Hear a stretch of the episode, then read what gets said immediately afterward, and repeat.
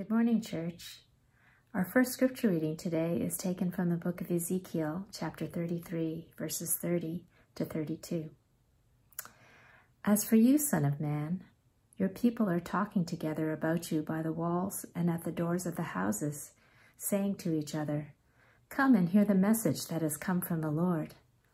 My people come to you, as they usually do, and sit before you to hear your words, but they do not put them into practice. Their mouths speak of love, but their hearts are greedy for unjust gain. Indeed, to them you are nothing more than one who sings love songs with a beautiful voice and plays an instrument well, for they hear your words, but do not put them into practice. The second reading is taken from the book of John, chapter 10, verses 22 to 32. Then came the festival of dedication at Jerusalem. It was winter, and Jesus was in the temple courts walking in Solomon's colonnade. The Jews who were there gathered around him, saying, How long will you keep us in suspense? If you are the Messiah, tell us plainly. Jesus answered, I did tell you, but you do not believe. The works I do in my Father's name testify about me, but you do not believe because you are not my sheep. My sheep listen to my voice. I know them, and they follow me. I give them eternal life, and they shall never perish. No one will snatch them out of my hand. My Father, who has given them to me, is greater than all. No one can snatch them out of my Father's hand.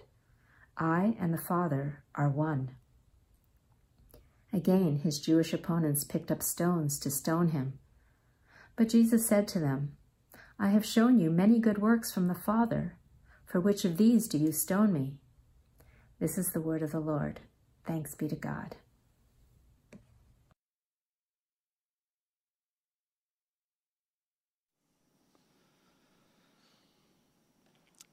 Let's pray together.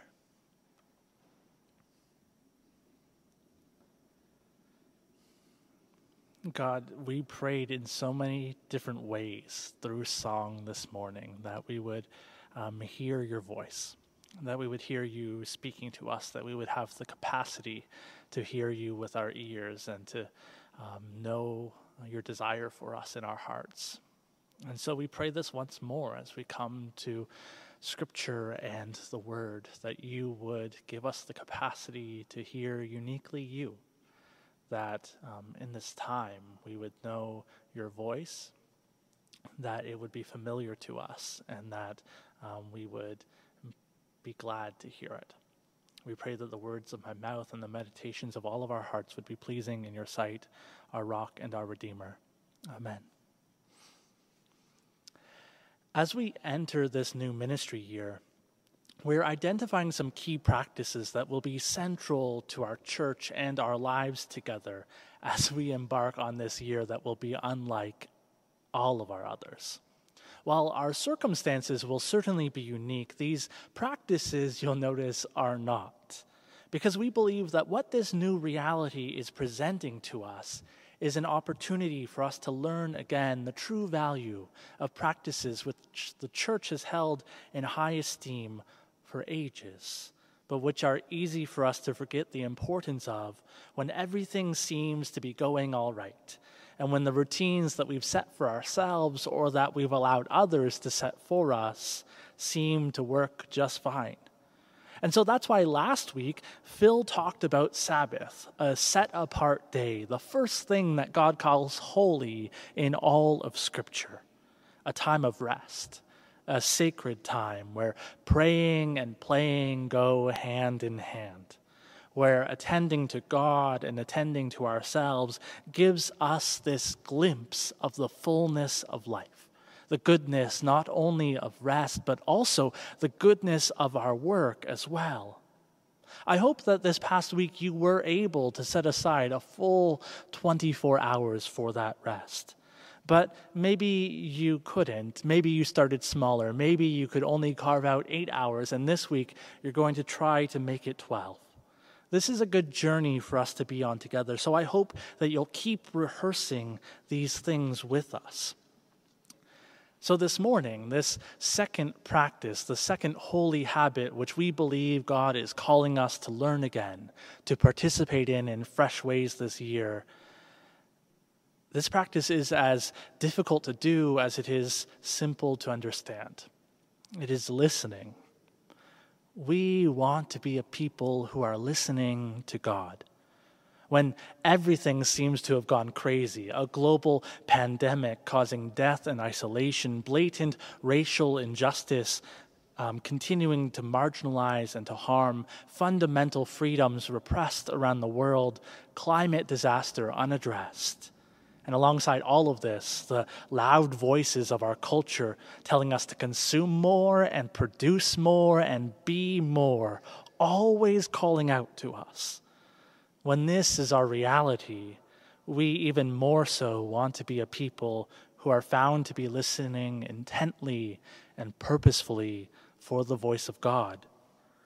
And to some of us, this might sound strange. Maybe you're new to church or you're just exploring faith and you're not sure about a God who speaks. Or maybe you've been in the church for a long time, but you've never heard God speak to you never really known the ways to listen for that voice. And you've always thought that the people who claim to hear God speak in their lives were a bit strange at best, and maybe even untrustworthy at worst. No matter how strange this sounds to you, if you are interested in following Jesus, this is a reality that you're going to have to wrestle with. Because in today's scripture reading, Jesus says plainly that he speaks to his sheep. His sheep listen to his voice, that he knows them, that they follow him. Following Jesus comes first from listening to his voice. So then we must either say that there are no more people who can follow Jesus because we firmly believe that he does not speak, or we must remain open to, if not begin to believe, the promise of Jesus that his sheep listen to his voice, that he really does speak to those who follow him.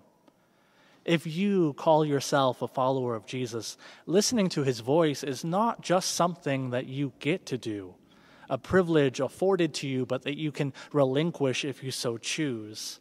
Rather, listening to Jesus' voice is something that you must be doing in order to actually be following Him. So then, how do we listen for that voice? The first tool that we have at our disposal is going to be quite obvious to all of you, I suspect, and that tool is Scripture. In the Gospels, we can actually read for ourselves the words of Jesus to his first disciples, and we can chew on what they mean for our lives.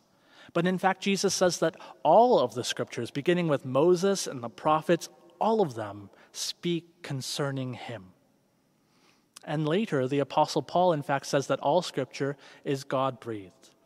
So we believe that we have the words of God available to us through this book that we call the Bible. And as a people who listen, we should regularly, even daily, be engaging with that book approaching it not at just as some scholarly text or some curiosity, but approaching it as if it really was God's word for us, and being willing to hear in its pages the still speaking voice of our shepherd. I've personally found this especially helpful as I try to discern if something that comes to me is just maybe my internal monologue or actually the voice and prompting of God. To simply see and ask if it aligns with Scripture. And in fact, on a number of occasions, things that I've been wrestling with to do that work of figuring out is this me or is this God? In those instances, those things have come back to my mind again as I'm reading Scripture sometimes connected in very surprising ways, but in ways that have made it clear time and again what is God speaking to me and what just isn't. So that's the first thing, the first tool that we have using Scripture. And the second way that we should be listening for that voice is in Sunday worship, is, I hope, in what we're doing right now together. as we worship together, singing praise to God, praying in community, hearing Scripture read and Scripture interpreted, in these actions, we believe we actually are engaging with the living God. That God speaks as much as we do in worship.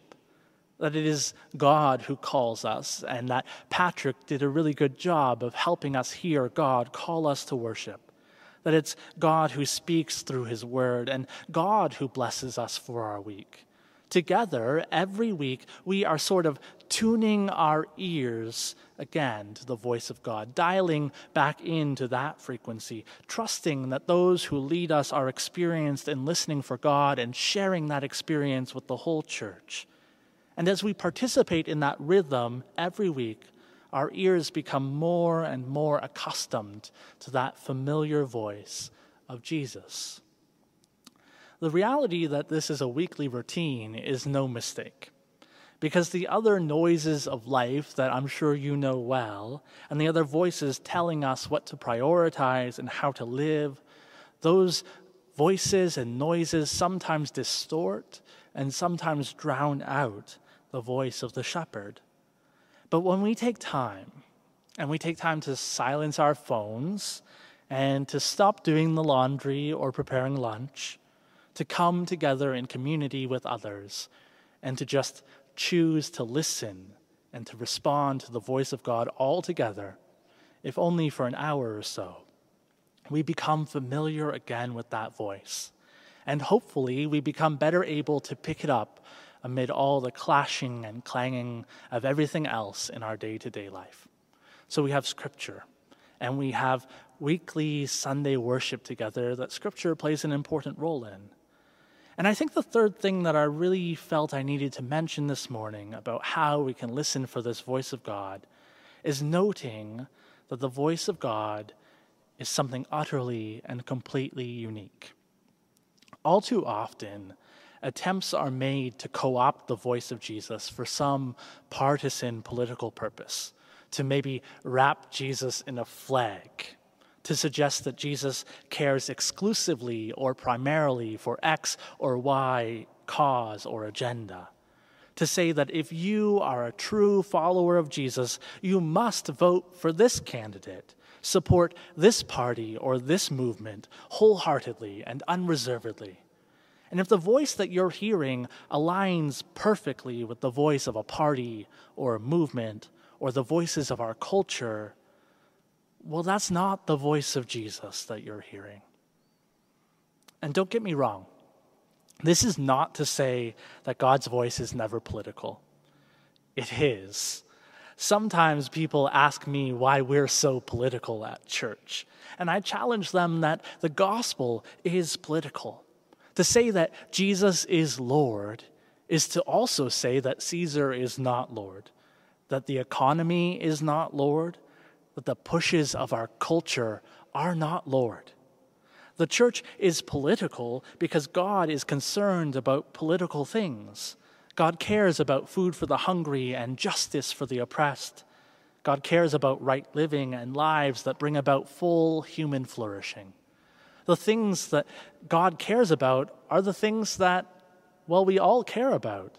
The things that are discussed at dinner tables as well as in parliamentary chambers. But God is not partisan. God's voice is not liberal or conservative or centrist. God's voice is uniquely God's own.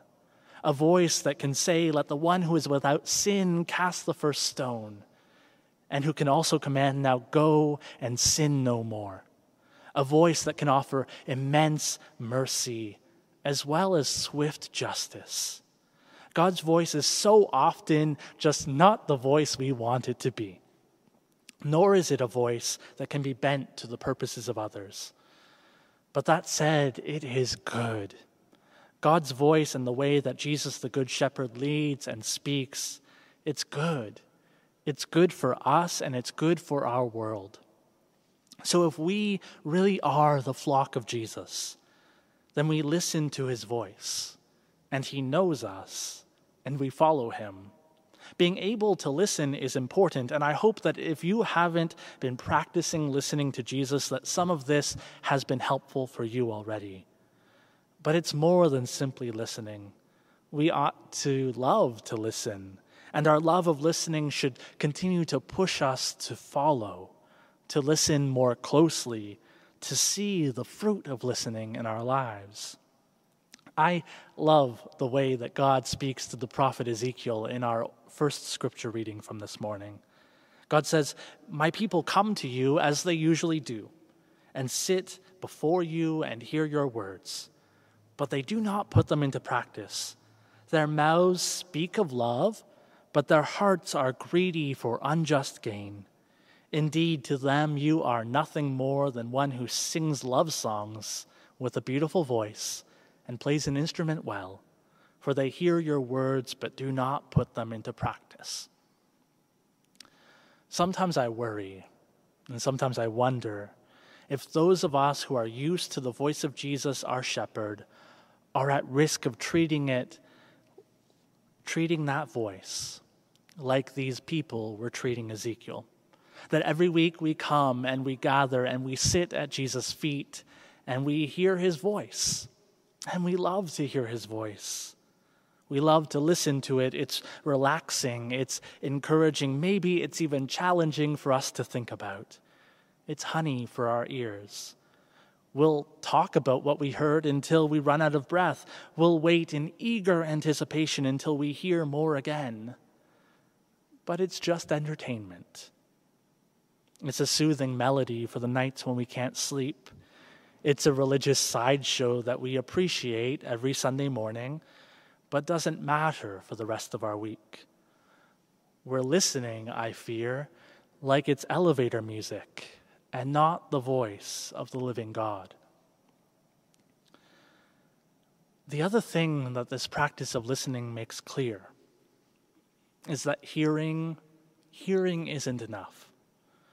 You must hear. You should even love to hear Jesus' voice. But to listen you need to give it special attention.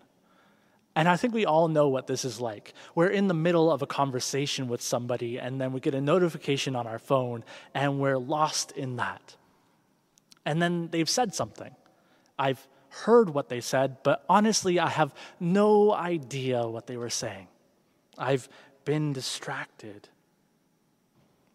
There are probably plenty of people who hear Jesus' voice calling. And honestly, it's one of hundreds mingled in with advertisers and supervisors, with philosophers and politicians, with the worries of the day and our ambitions for tomorrow.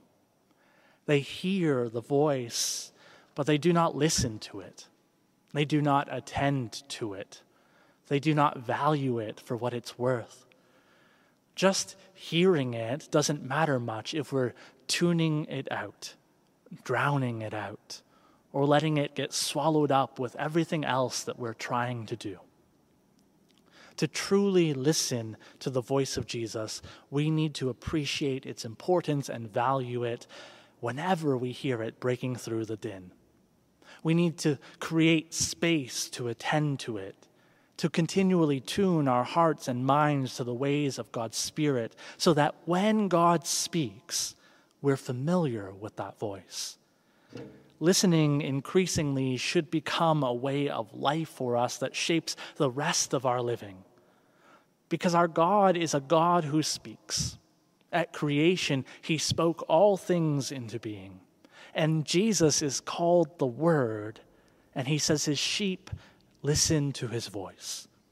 The people of this God must be a listening people. And the more voices there are, the more distractions that are present, the more that competes for our attention and our devotion, the more important it becomes for us to actually listen for the voice of the shepherd. Dear flock of Jesus, listen to his voice. Know that He knows you and follow Him. He will give you life to the full, and no other voice will steal you from His hand. In the name of the Father, and the Son, and the Holy Spirit. Amen.